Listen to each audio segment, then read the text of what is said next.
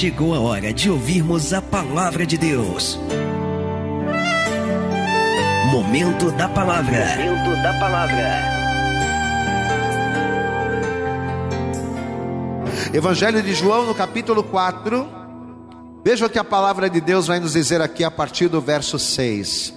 João, capítulo 4, verso 6, diz assim a palavra: E estava ali a fonte de Jacó Jesus, pois, cansado do caminho, assentou-se assim, junto da fonte.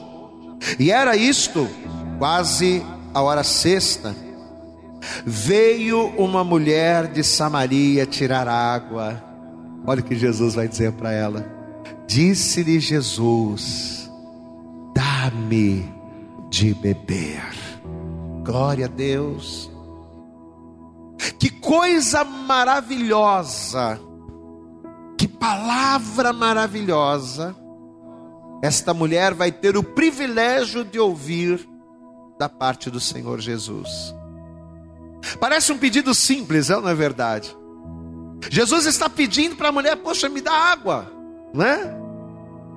Analisando a palavra de uma maneira natural, de uma maneira humana, parece que Jesus está fazendo um pedido simples, como qualquer outra pessoa poderia pedir. Dá-me de beber a coisa mais simples, né?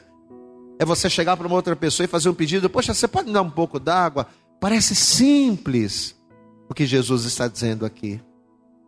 Mas por detrás deste pedido, por detrás desta palavra que Jesus está liberando sobre ela, existe algo sobrenatural, existe algo tremendo que vai ter o poder de mudar a vida dela. E com certeza terá também o poder de mudar as nossas vidas. Se mais do que ouvirmos, se nós tomarmos posse desta palavra nesta hora. Deus ele não quer que nesta hora você simplesmente escute uma palavra. Deus quer que você tome posse de tudo aquilo que você vai ouvir. Eu vou ler de novo, estamos em João capítulo 4, verso 6. E estava ali, e estava ali a fonte de, a fonte de Jacó. Jesus, pois cansado do caminho, assentou-se assim, junto da fonte, e era isto quase a hora sexta. E veio uma mulher de Samaria, uma mulher samaritana, uma mulher que supostamente talvez estivesse mais atrás na fila da bênção, né? Porque Jesus ele veio para os que eram seus. Uma mulher samaritana, os judeus não se davam com samaritanos. Mas Jesus vai escolher aquela mulher. Aquela mulher que talvez não tinha credenciais. Aquela mulher que talvez não fosse a mais indicada. Mas vai ser ela que Jesus vai escolher. Talvez ao olhar para si mesmo você diga, pastor, eu não sou uma pessoa, né? Tão importante, eu não sou uma pessoa tão especial, eu não tenho tantas credenciais. Será que Deus ele vai me abençoar? Eu não sou uma pessoa tão especial. Você que pensa. Você que pensa. Você é muito especial para Deus. E posso dizer uma coisa: os olhos do Senhor estão continuamente sobre a sua vida. E veio uma mulher de Samaria, sem nenhuma credencial, sem nada de especial, talvez aquela que não tivesse talvez vez em outro lugar. Veio uma mulher de Samaria tirar água, mas para esta mulher, Jesus disse: Dá-me de beber. Nesta hora você está disposto a dar de beber, você que está nos ouvindo, você que está participando deste culto online, você está disposto, você está disposta, nesta hora, a dar de beber para Jesus? Pastor, eu não sei nem o que significa, não ouvi a mensagem ainda, vou ouvir, mas eu estou disposto. Está disposto, está disposta? Então feche os teus olhos, vamos orar a Deus. Senhor nosso Deus e Senhor nosso Pai Todo-Poderoso, Pai querido, Deus amado, Desde o momento em que nós começamos este culto, o Senhor já tem falado, já tem ministrado nosso coração. Como o Senhor falou com a gente através da adoração, através do louvor, através desta palavra inicial que lemos. Mas agora, Deus, Agora é o momento da maior revelação, porque a maior revelação para o homem não é profeta, a maior revelação para o homem não são as pedras de revelação, urim, tumim, não. A maior revelação para o homem é a palavra de Deus, é a Bíblia aberta, é a boca de Deus falando conosco. Por isso, Deus, eu te peço, fala agora. Ó Deus, que a partir desse momento o homem venha se calar e o teu espírito venha falar com cada vida e em cada coração. Que o Senhor venha nos ministrar agora. Por isso, prepara os nossos ouvidos para te ouvir, os corações para receber, mas acima de tudo, prepara a nossa mente, ó Deus, para que venhamos entender, assimilar, compreender aquilo que vamos ouvir, aquilo que vai ser dito, e assimilando, renovando o nosso entendimento pela palavra ministrada, pela palavra pregada que venhamos da tua parte experimentar a boa, perfeita e agradável vontade do Senhor. Fala com cada um de nós nesta hora.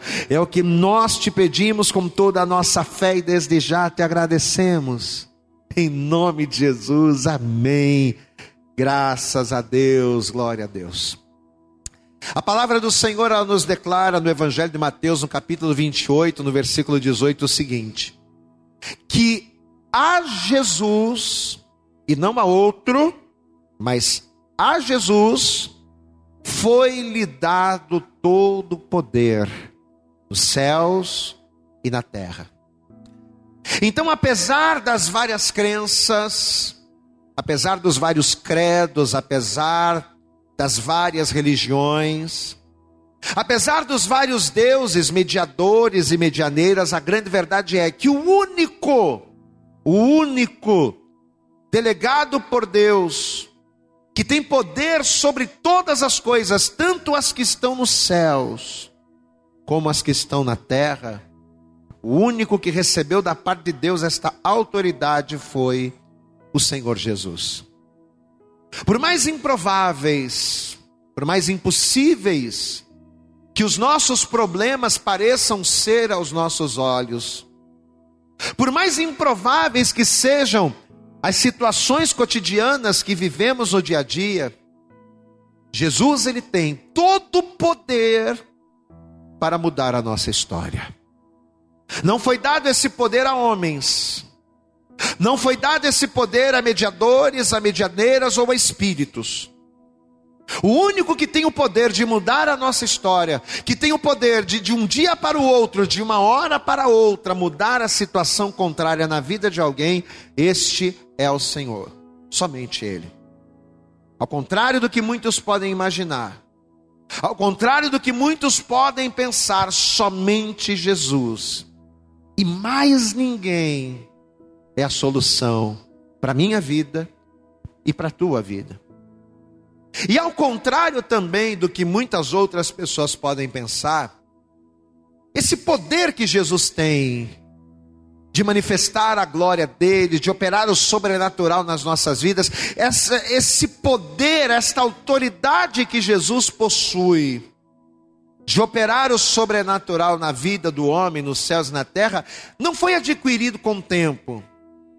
Não foi com o passar do tempo ou com o passar dos anos que Jesus foi ficando mais forte, não. Não foi com o passar do tempo que esta autoridade, que este poder de fazer todas as coisas foi conquistado. Não, mas na verdade, esse poder ele já estava sobre Jesus.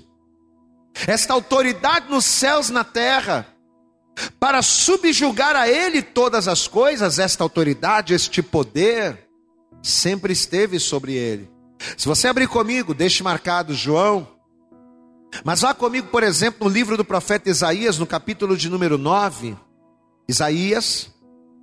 Livro do profeta Isaías, no capítulo de número 9. Veja o que o profeta Isaías, 700 anos de Jesus nascer. Veja o que Isaías ele vai profetizar acerca do Messias, que na verdade era o Senhor. Isaías capítulo 9, verso 6 diz assim: porque um menino nos nasceu. Veja, Isaías viveu 700 anos antes de Jesus nascer. Mas a partir do momento que Deus estava trazendo a revelação ao coração do profeta acerca do Messias, ainda que fosse acontecer, para Deus já estava acontecendo, glória a Deus, porque para Deus é assim. Ainda que para nós as coisas ainda estejam por acontecer, uma vez que Deus decreta, para Deus já é. Glória a Deus, amados. Já é, ainda que para nós vá acontecer. Então veja, olha como o profeta coloca.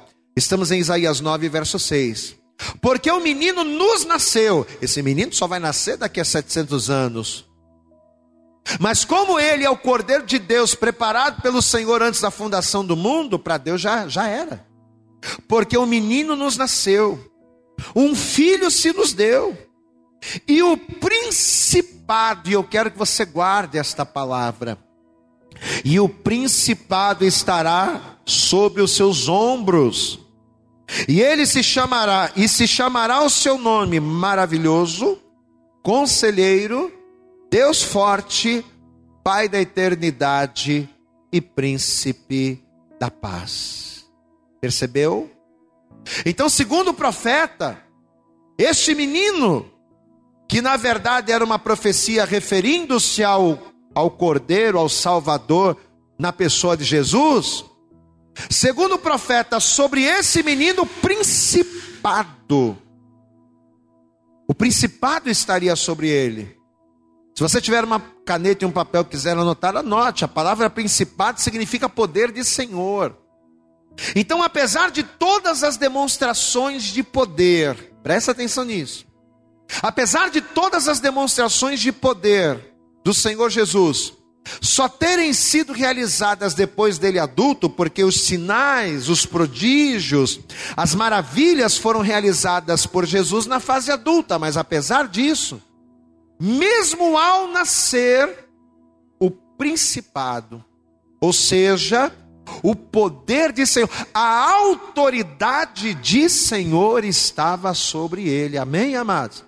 Pastor, e por que que o principado, por que que a autoridade de Senhor era importante? Porque uma vez que o poder, a autoridade de Senhor estava sobre Jesus, nada lhe seria impossível. Uma vez que o poder, uma vez que o principado estava sobre ele, amados, ele poderia fazer simplesmente tudo. Ele poderia fazer simplesmente qualquer coisa, nada lhe seria demasiadamente impossível aos seus olhos. Todas as coisas lhe estariam sujeitas, porque o principado estava sobre ele. E tudo que a gente vê nos evangelhos, Todos os sinais, todas as maravilhas que nós vemos Jesus realizar, elas nada mais são fruto deste principado, deste poder de Senhor, dessa autoridade que estava sobre ele. E nós citamos, nós, nós é, é, é, é separamos alguns exemplos acerca disso. Quando os discípulos, por exemplo, entraram no barco e que eles foram atravessar para o outro lado, diz a palavra que de repente uma tempestade muito grande vai se levantar no mar toda aquela calmaria que eles pegaram quando eles entraram no mar vai se transformar numa tempestade terrível, a ponto dos discípulos, que eram pescadores, homens acostumados com o mar, temerem. Então toda aquela normalidade, toda aquela calmaria vai dar lugar a uma tempestade tremenda.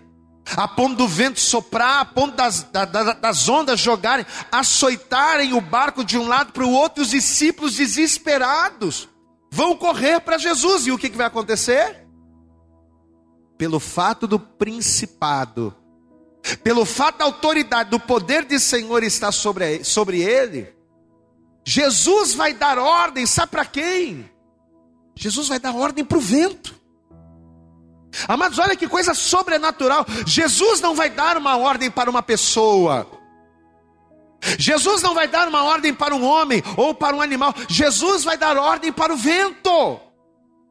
Jesus vai dar ordens para o mar. Vamos ver isso aqui, Evangelho de Mateus, capítulo 8, abra lá, vamos ver. Estamos em Mateus, Evangelho de Mateus, capítulo de número 8. Veja o que a palavra vai dizer aqui a partir do verso 24. Evangelho de Mateus, capítulo 8, verso 24 diz assim: e eis que no mar se levantou uma tempestade tão grande, tão grande, que o barco era coberto pelas ondas. Ele, porém, ou seja, Jesus, porém, estava dormindo. A tempestade estava comendo solta lá fora e Jesus estava dormindo. Jesus estava tranquilo, porque o principado estava sobre ele. E os seus discípulos aproximando-se o despertaram, dizendo: Senhor, as ondas estão cobrindo o barco. Nós estamos perecendo, o vento está forte, o vento está contrário, as ondas estão jogando o barco lá, nós vamos morrer. Salva-nos que perecemos. Olha o que ele vai dizer aqui no versículo 26. E ele disse-lhes: Por que temeis? Por que, que vocês estão temendo? Por que, que vocês estão com medo? Homens de pequena fé. Amado, por que, que Jesus está dando essa resposta para eles? Porque eles andavam com Jesus. Eles dormiam, eles acordavam, eles comiam com Jesus, eles sabiam que sobre Jesus estava o seu o principado estava sobre ele. Os discípulos sabiam disso. Ora, se os discípulos sabiam que o principado estava sobre ele, e por causa disso, se os discípulos sabiam que todas as coisas eram sujeitas a Jesus, por que, que ainda assim eles estavam temerosos? É o que acontece com a gente às vezes, né? A gente sabe que Jesus tem poder de fazer qualquer coisa. A gente sabe disso. Porque todos os dias o Senhor fala com a gente através da palavra, através de uma adoração, através de um louvor. Todos os dias Deus ele mostra para nós que ele tem poder nos céus, na terra, nas nossas vidas, em tudo, mas ainda assim mesmo sabendo que Ele tem poder nos céus na terra para fazer tudo, para mudar tudo e para nos dar todas as coisas, mesmo assim, na maioria das vezes somos homens e mulheres de pequena fé. Os discípulos sabiam, opa, os discípulos sabiam que dentro do barco não tinha qualquer pessoa. Peraí, a gente está num barco, no meio de uma tempestade, mas não é qualquer um que está aqui com a gente. Não é qualquer pessoa que está aqui com a gente. A gente está Aqui dentro do nosso barco está a pessoa mais importante do universo, aquele que tem poder no céu e na terra, mas mesmo assim, os discípulos estavam temendo. Aí Jesus ele libera essa palavra para eles, né?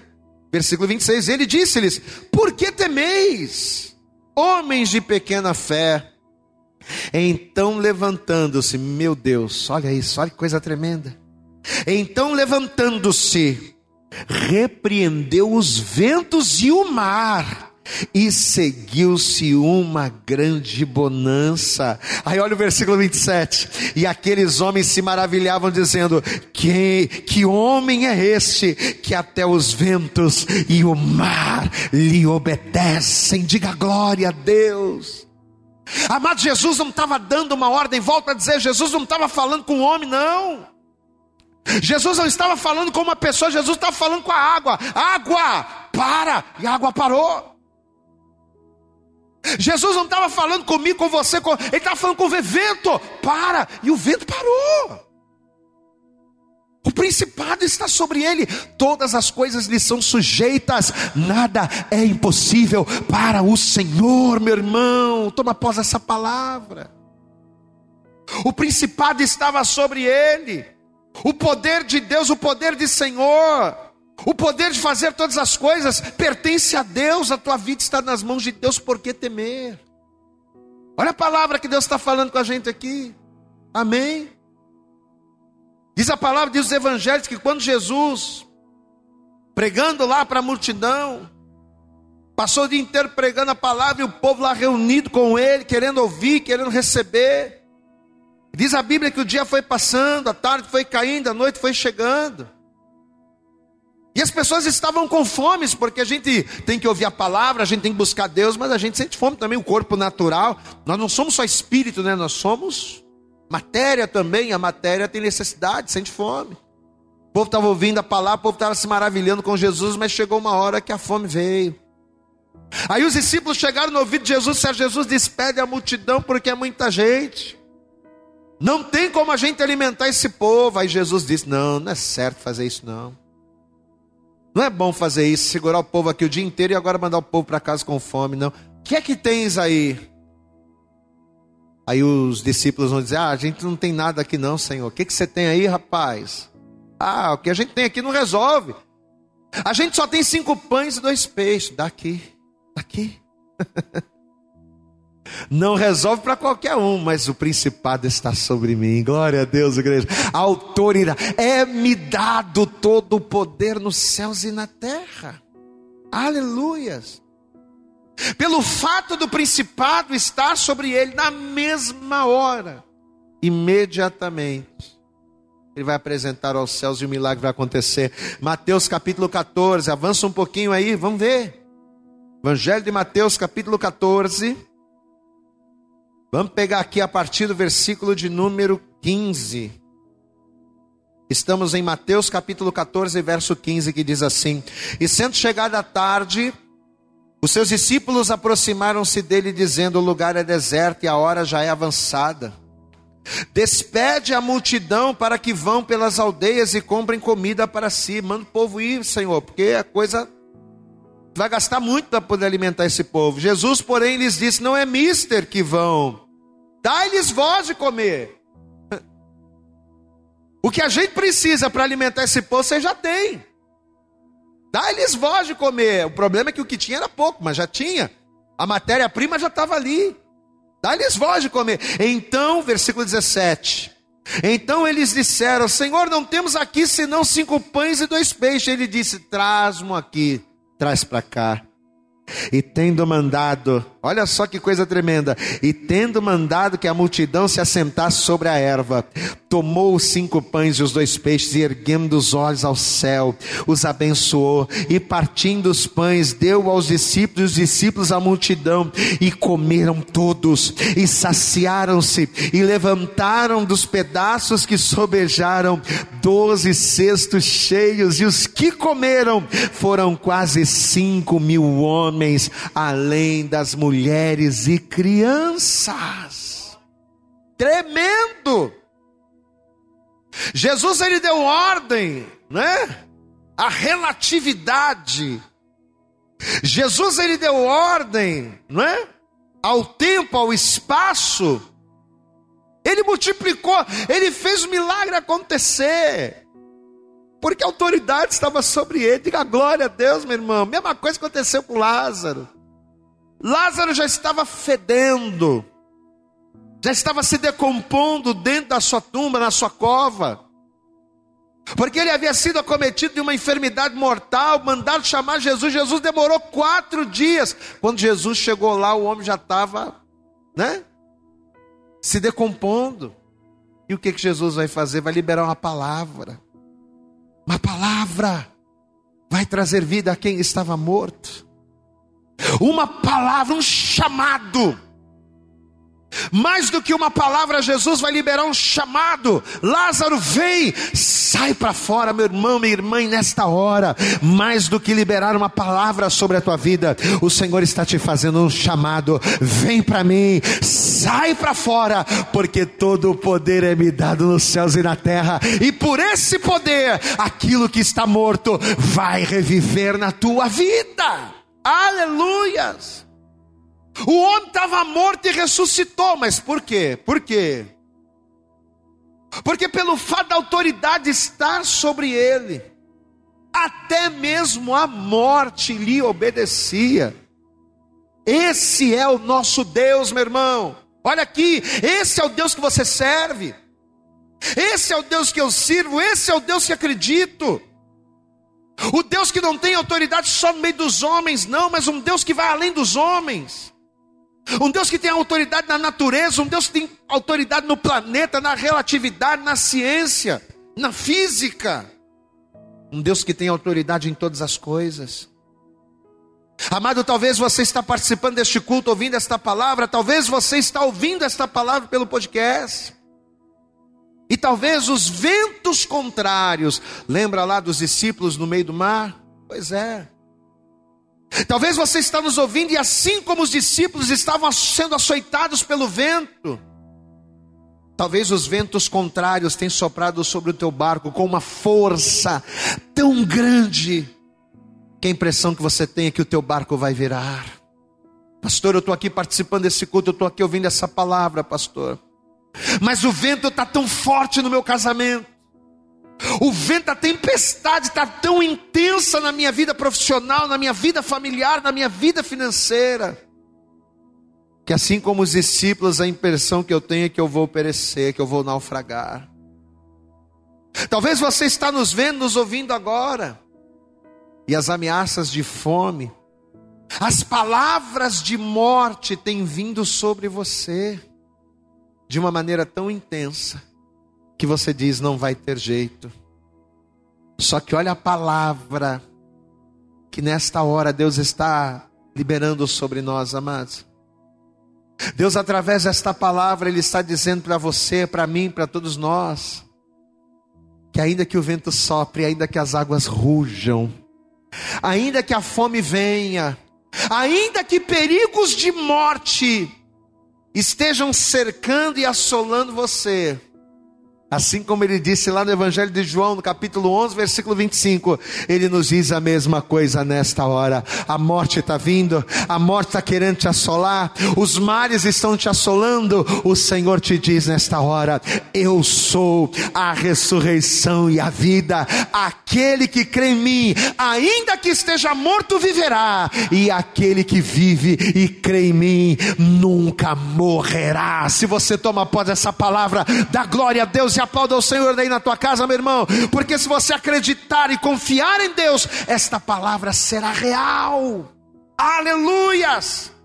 João capítulo 11, verso 25, Jesus diz: Eu sou. Eu sou a ressurreição e a vida. Eu não sou qualquer um na sua vida, não, rapaz. Eu sou a ressurreição e a vida. Eu sou aquele que tem o poder de trazer da morte para a vida. Eu sou aquele que dá, que dá vida. Quem crê em mim nunca morrerá. Quem crê em mim, ainda que esteja morto, viverá. Glória a Deus, meu amado. Talvez a morte tenha te cercado, ou talvez você já morreu. Talvez o teu casamento já morreu. A tua vida familiar já morreu. Pastor, não é que está me cercando, não. A coisa já aconteceu. Meu casamento acabou. Mas olha o que a palavra está dizendo. Quem crê em mim, ainda que esteja morto, diga glória a Deus. Ainda que o teu casamento esteja morto, ainda que os teus sonhos estejam mortos, ainda que os teus projetos aos teus olhos estejam mortos, olha a palavra que Deus está dizendo. Quem crê em mim, ainda que esteja morto, viverá. E aquele que vive e crê em mim, não vai morrer, não vai perecer não vai naufragar por conta de um vento contrário ou pelas ondas grandes. Não, não vai. Não vai passar fome, passar, não vai, sabe por quê? Porque eu, o Senhor, sou contigo e te digo: não temas. Glória a Deus.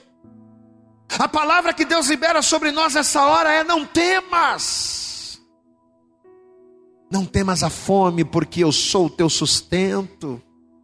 Aleluias. Não temas o mar, não temas o vento, porque eu sou o teu porto seguro. Não temas a morte, porque eu sou a ressurreição e a vida. Aleluias. Pelo fato do principado, pelo fato da autoridade, do poder de Senhor estar sobre Jesus, a gente entende claramente à luz da palavra que Jesus podia e pode fazer tudo. Diga aí na sua casa: Jesus pode, diga bem alto: Jesus pode fazer tudo. Glória a Deus, amados. Tenha esse hábito de profetizar a palavra de Deus na sua vida. Jesus pode fazer tudo. Mas vamos entender o detalhe da palavra. Apesar do poder e da autoridade de Senhor estar sobre Jesus, e apesar deste poder sobre Jesus ter o poder de subjugar a Ele todas as coisas, no texto que a gente leu no início da mensagem, o Senhor ele nos chama a atenção para um detalhe muito interessante. Vamos, eu vou repetir. Jesus podia fazer tudo. Jesus ele dava ordem para o vento, ele dava ordem para o mar e o vento e o mar lhe obedeciam. Jesus ele dava ordens para a morte e a morte lhe obedecia. Jesus podia fazer tudo. Só que o texto que a gente leu no início mostra algo muito curioso. Mostra Jesus numa posição de dependência, apesar da autoridade estar sobre ele. O texto que a gente leu lá em João 4 mostra Jesus numa posição vulnerável, apesar da palavra nos garantir que ele podia tudo. Vamos voltar para o texto inicial para a gente entender? Vamos lá. Evangelho de João, volta comigo. João no capítulo 4. Vamos prestar atenção. Evangelho de João, vamos ler a partir do versículo 1 para a gente pegar o contexto, para a gente não se perder, para a gente entender. João capítulo 4, verso 1 diz assim: E quando o Senhor entendeu que os fariseus tinham ouvido que Jesus, tinham ouvido que Jesus fazia, e batizava mais discípulos do que João, ainda que Jesus mesmo não batizava mais os seus discípulos, Jesus deixou a Judéia, presta atenção porque isso é importante. Jesus deixou a Judéia e foi outra vez para a Galiléia. Então presta atenção, Jesus ele estava na Judéia, ele estava indo em direção à Galiléia. Verso 4. E era-lhe necessário passar por Samaria, porque Samaria ficava no meio do caminho. A Judéia estava numa ponta, a Galiléia estava numa outra e Samaria estava no meio. Versículo 4. E era-lhe necessário passar por Samaria. Verso 5: Foi, pois, a uma cidade de Samaria chamada Sicar, junto da herdade que Jacó tinha dado a seu filho José. E aqui a gente vai cair no texto inicial, versículo 6. Estava ali, presta atenção, estava ali a fonte de Jacó. Jesus, pois, cansado do caminho, assentou-se assim, junto da fonte. Era isso quase a hora sexta. Veio uma mulher de Samaria tirar água. Preste atenção. Disse-lhe Jesus: Dá-me de beber. Preste atenção no pastor. Jesus ele resolve sair da Judéia e ele resolve ir em direção à Galiléia. A gente estudando a palavra, nós descobrimos que a distância entre a Judéia e a Galiléia era de aproximadamente entre 120 e 150 quilômetros. Então, para que Jesus ele saísse da Judéia e chegasse até a Galiléia, ele andaria aproximadamente isso.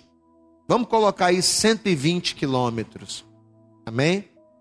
Aí a gente fez um cálculo rápido. Se nós levarmos em consideração que uma pessoa normal consegue caminhar 5 horas por dia, vamos colocar isso. Uma pessoa normal consegue caminhar 5 horas por dia fazendo, sei lá, 4 quilômetros por dia. Então, a cada uma hora, a pessoa anda 4 quilômetros. Se a cada uma hora a pessoa anda 4 quilômetros, 5 quilômetros, ou melhor, 5 horas, que é o que a pessoa consegue andar, cinco horas por dia, a pessoa vai andar 20 quilômetros. 5 vezes 4 é 20. Então, por dia, um ser humano normal consegue andar 20 quilômetros. Aí você multiplica isso por 6, porque são seis dias na semana. Daria 120 quilômetros. Então, uma pessoa normal, Jesus, se ele saísse da Judéia em direção à Galiléia, caminhando, caminhando cinco horas por dia, quatro quilômetros a cada uma hora, Jesus ele levaria aproximadamente seis dias para sair da Judéia e chegar na Galiléia. Só que esse episódio aqui do capítulo 4 de João não vai acontecer na Galiléia, vai acontecer em Samaria, e Samaria ficava no meio do caminho. Então, se o trajeto completo da Judéia para Galiléia seria seis dias, da Judéia para Samaria seriam três, seria metade. Então Jesus, aqui no capítulo 4 de João, vamos colocar que Jesus ele andou aí três dias, andando cinco horas a cada dia, fazendo quatro quilômetros a cada hora. Jesus estava cansado, você concorda comigo? Glória a Deus. De fato, Jesus estava cansado porque ele vai fazer três dias de viagem andando a pé da Judéia até Samaria. Então nós temos esta comprovação. Jesus de fato estava cansado. Só que o que, que a gente tem que estar tá pregando a ministração inteira? Que o principado, e o que, que significa o principado? O poder de Senhor, a autoridade de Senhor. O principado estava sobre ele. Ora, se o principado estava sobre Jesus, você concorda comigo que assim como a fome, assim como o vento, assim como o mar, assim como a morte, você concorda comigo que o cansaço, a sede que Jesus estava sentindo, também lhe eram sujeitos? Glória a Deus, amado. Claro que sim. Eu não estou dizendo que Jesus não sentia sede. Eu não estou dizendo que Jesus não sentia cansaço, até porque ele era Deus, mas estava num corpo de homem. Mas o principado estava sobre ele.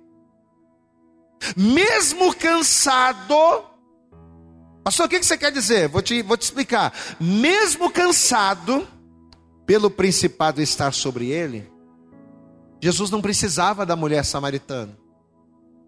Jesus não precisava, mesmo cansado, mesmo tendo caminhado três dias, cinco horas por dia, quatro quilômetros por dia, Jesus não precisava ter chegado para a mulher samaritana e ter pedido ajuda. Jesus não precisava, porque ele era Senhor. Amém?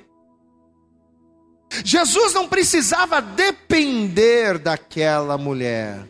Claro que não. Ele poderia muito bem tirar a água do poço sozinho, ele poderia muito bem fazer qualquer coisa para ser suprido. Só que, olha o detalhe da palavra: mesmo sem precisar dela, mesmo sem depender dela, mesmo tendo toda a autoridade e poder, Jesus vai chegar para aquela mulher e vai pedir para ela água. Jesus vai dizer para ela: Você pode me dar de beber?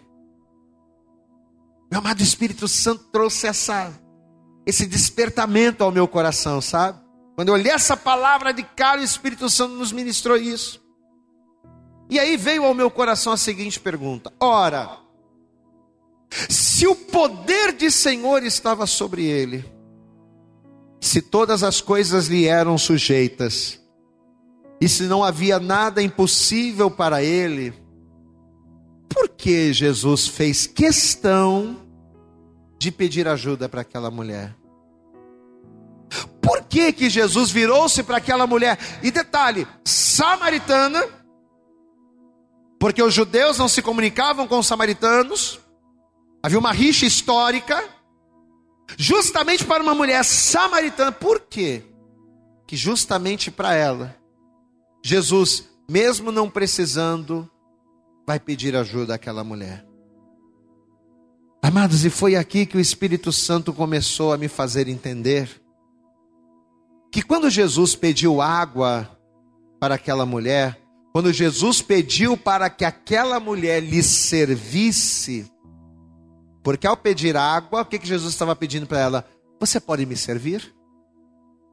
Quando Jesus pediu para que aquela mulher lhe servisse com aquele pedido, Jesus na verdade não queria ser servido. Amém? Ele pediu água, mas a intenção de Jesus não era ele ser servido por ela, não, é o contrário.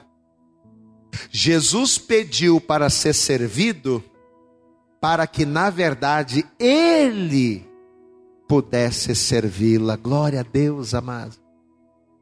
Jesus ele só queria uma forma de entrar. Jesus ele só queria um meio de entrar no assunto, de entrar na vida daquela mulher. Ao pedir para aquela mulher dar-me de beber, Jesus na verdade queria dar para ela, sabe o que? Sabe o que Jesus queria fazer ali? Jesus queria dar para aquela mulher uma oportunidade para ela recomeçar. Pastor, mas como assim recomeçar? Por que, que esta mulher samaritana precisava recomeçar? É só a gente vir para a Bíblia. Capítulo 4 de João. Jesus vai começar. Ela primeiro vai falar com Jesus, né? Ah, mas como é que pode? Tu sendo judeu, eu sendo mulher samaritana, tu pedir a mim e tal. E Jesus vai dizer: Olha, se você soubesse quem é que te pede, tu é que me pediria, eu te daria água da vida, né?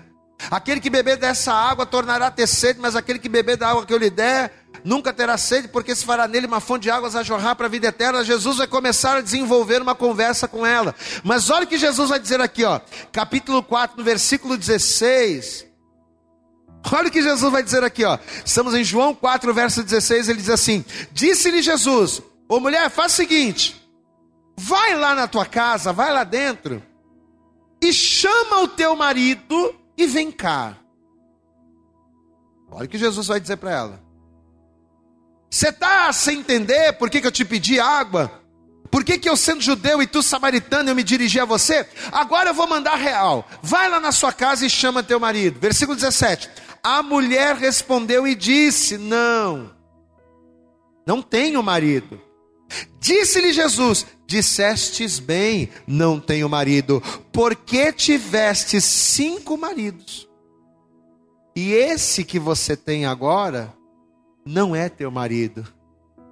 Aí ela olhou para Jesus e respondeu: Isto, ou melhor, Jesus respondeu, né? Isto dissestes bem. Você disse bem não ter marido, porque você já teve cinco. Você já teve cinco maridos.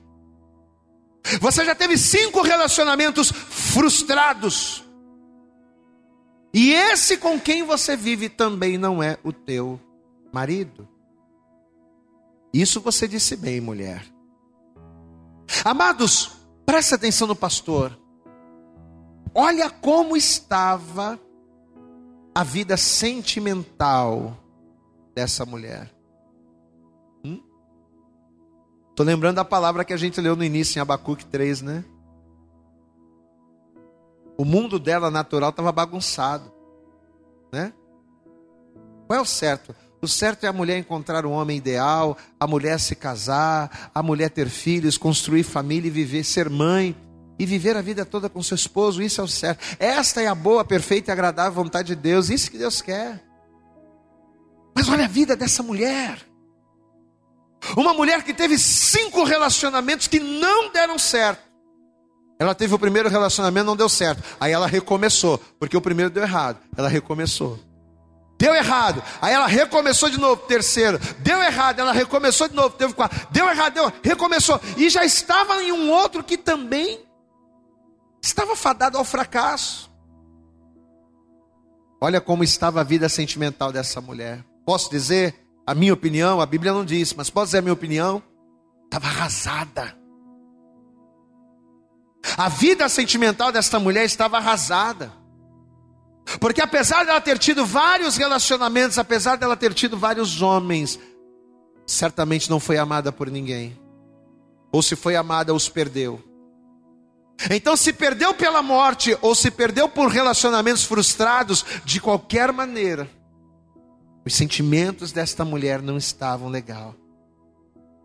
Talvez ela não foi valorizada por alguns, talvez a vida lhe tirou outros, e seja por um motivo ou por outro, o que essa mulher buscava era preencher um vazio.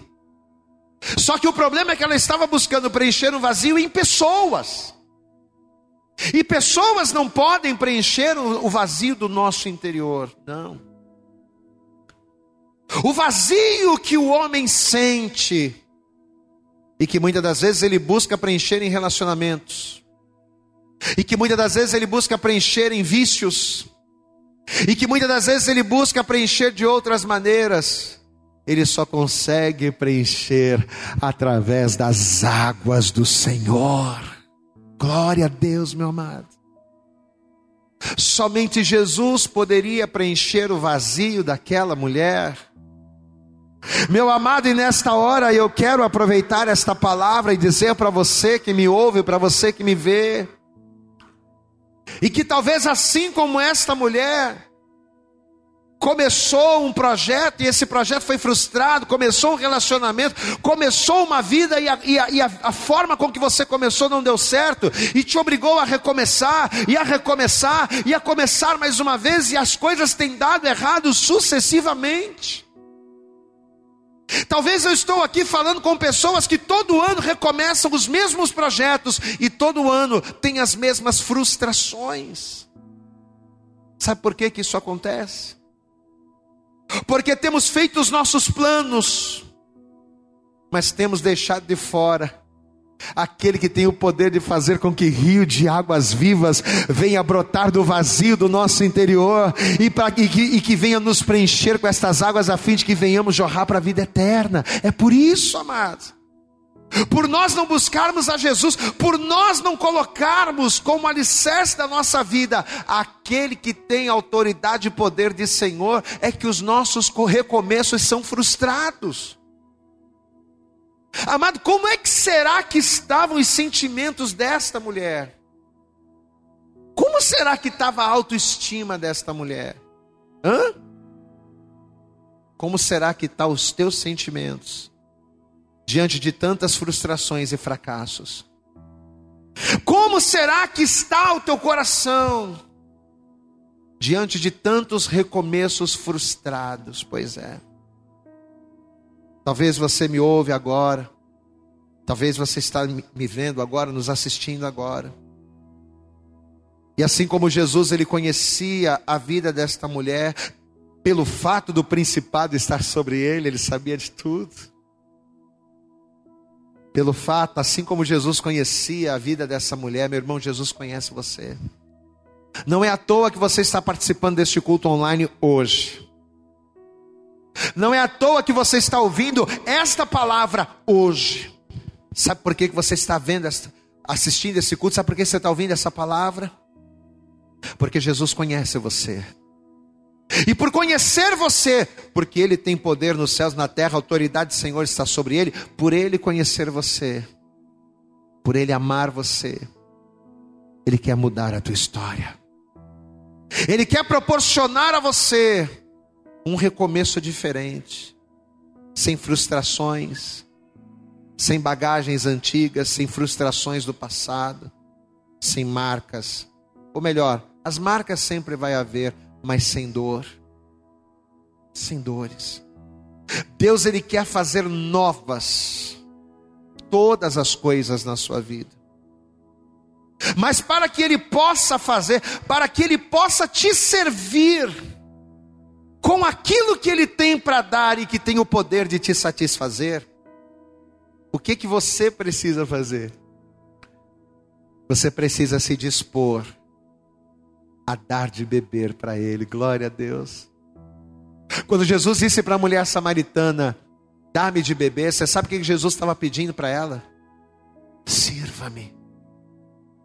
E nesta hora, Deus, através desta palavra, está dizendo a mesma coisa para você para que Jesus possa dar a você aquilo que Ele tem e que pode transformar a sua vida, para que Jesus possa dar a você a paz, a cura nos seus sentimentos, nas suas emoções, para que Jesus ele possa trazer ao teu coração a confiança, a fé que foram levadas pelas frustrações da vida, para que Jesus possa entregar a você aquilo que ele tem e que pode te satisfazer você precisa estar disposto a dar de beber a Ele, ou seja, você precisa estar disposto, disposta a servi-lo.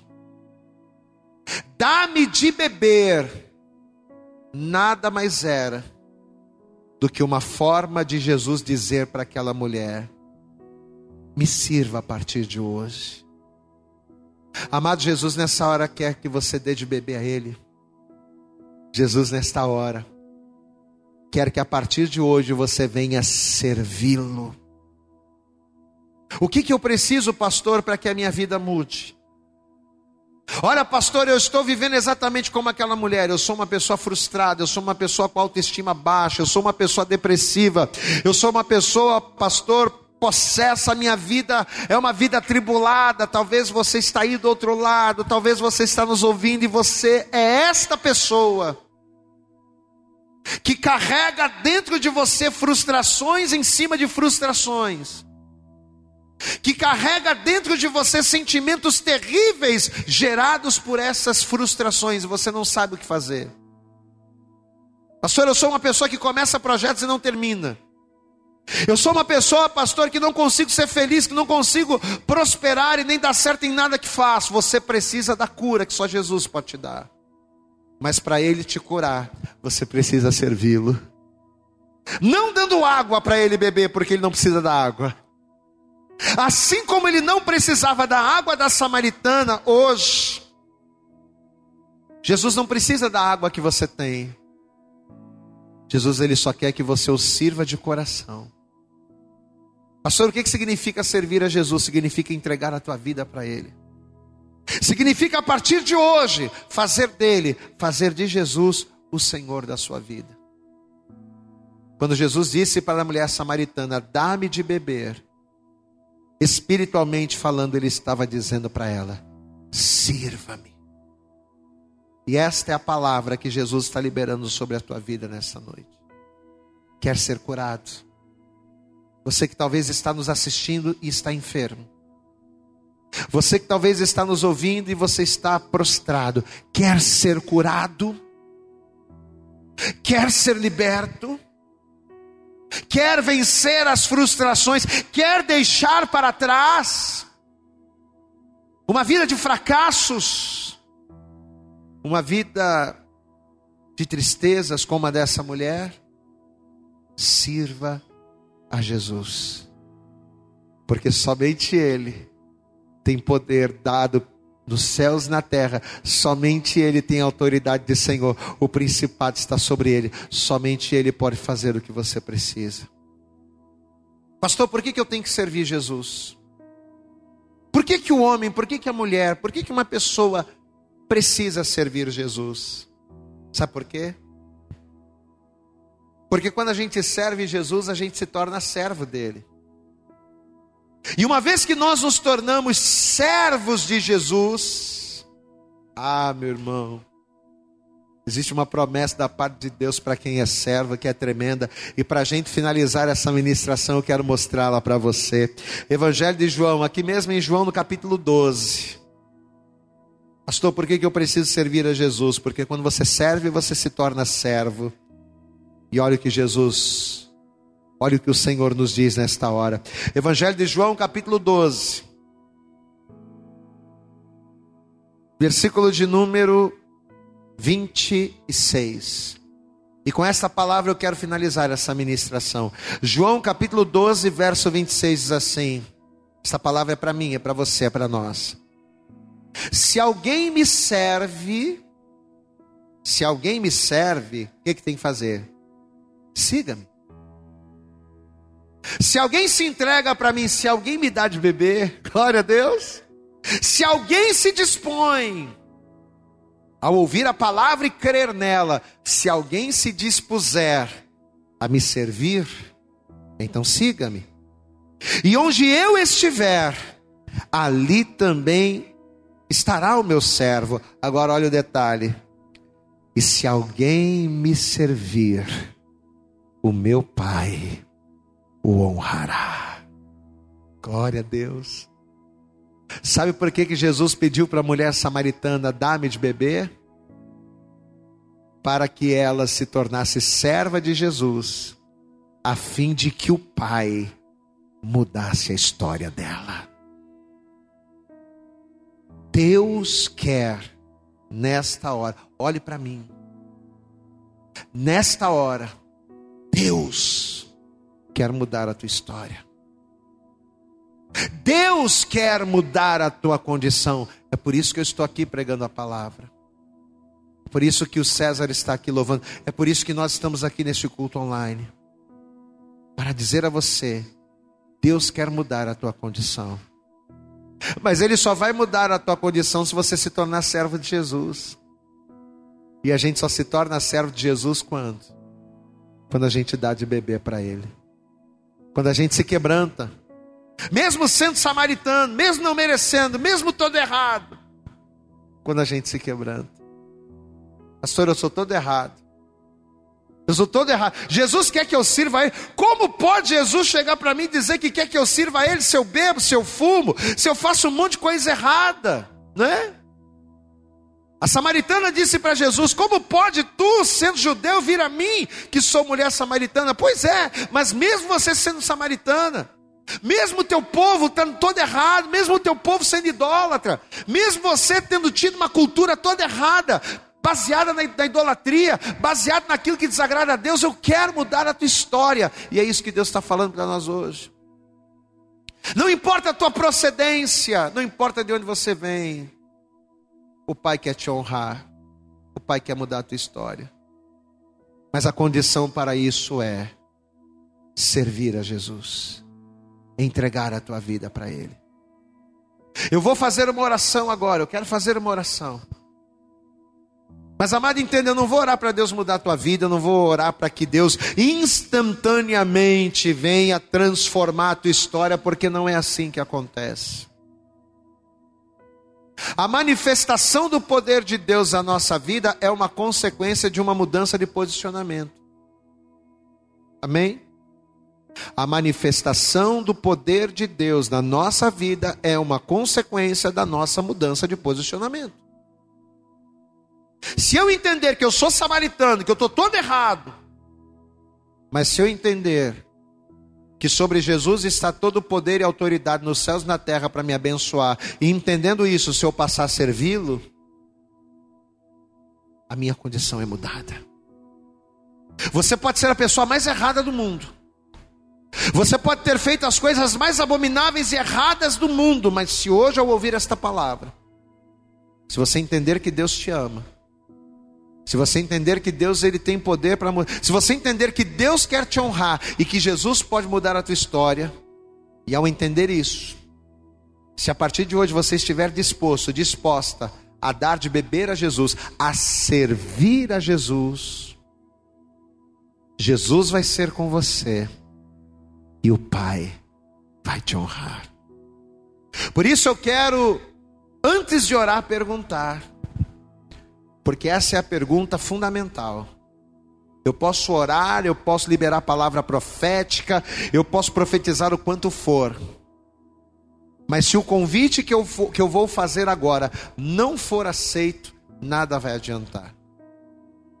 Eu quero fazer dois convites. O primeiro convite é para você que me vê, para você que me ouve. E talvez você nunca entregou a sua vida para Jesus numa igreja evangélica, pastor, eu nunca confessei Jesus. Confesso, já fui muitas, já fui na Assembleia, na Batista, na Universal, já visitei muitas igrejas, pastor. Mas eu nunca entreguei minha vida para Jesus. O que, que significa entregar a vida para Jesus? Entregar a vida para Jesus é a atitude que faz de mim servo dele. Se você ainda não entregou a tua vida para Jesus, significa que você ainda não se tornou servo de Jesus. E somente quando a gente se torna servo que Jesus usa o seu poder para nos abençoar e o Pai nos honra. Se você quer ser honrado pelo Pai, você precisa confessar Jesus como o seu Salvador, se tornando servo dele. Se você está me vendo, me ouvindo agora, e nesse momento você quer, pastor, então, se para me tornar servo de Jesus e honrado por Deus eu preciso confessar, então eu quero agora. Se você quer confessar Jesus agora, coloque a tua mão sobre o teu coração. O meu segundo convite é para você que está afastado. Pastor, um dia eu entreguei minha vida para Jesus. Um dia, pastor, Jesus me disse: dá-me de beber e eu dei. Um dia, pastor, Jesus me chamou. Quando Jesus disse para aquela mulher, dá-me de beber, o que, que ele fez? Ele chamou a mulher: mulher, eu estou te chamando. Dar de beber é um chamado, pois é. Talvez você está me vendo, me ouvindo agora, e um dia Jesus te chamou.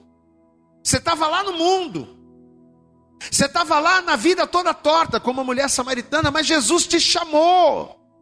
Vem cá, se aproxima de mim, dá-me de beber, me serve. Pois é. Talvez você está me vendo, me ouvindo, e um dia Jesus te chamou para ser servo. E você até serviu, e você até veio.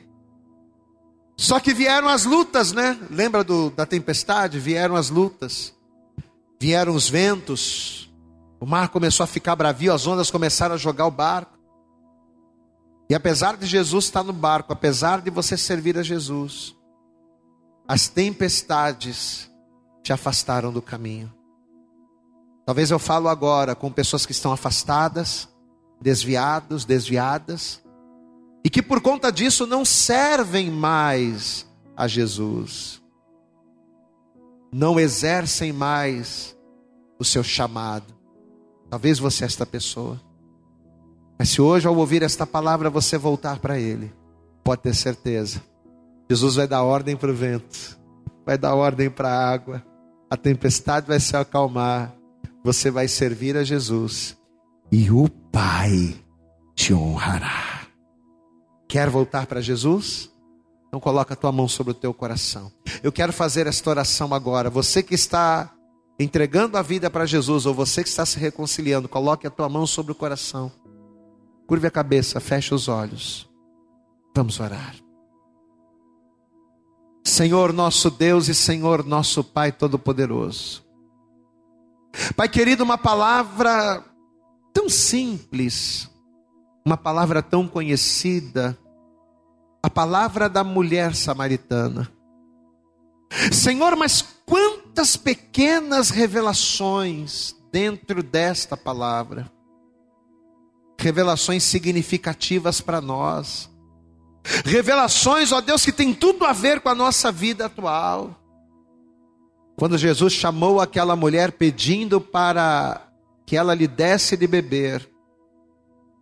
Jesus estava chamando aquela mulher para uma nova realidade. Jesus estava chamando aquela mulher para que ela se aproximasse dele, a fim de que a partir daquele chamado algo novo acontecesse.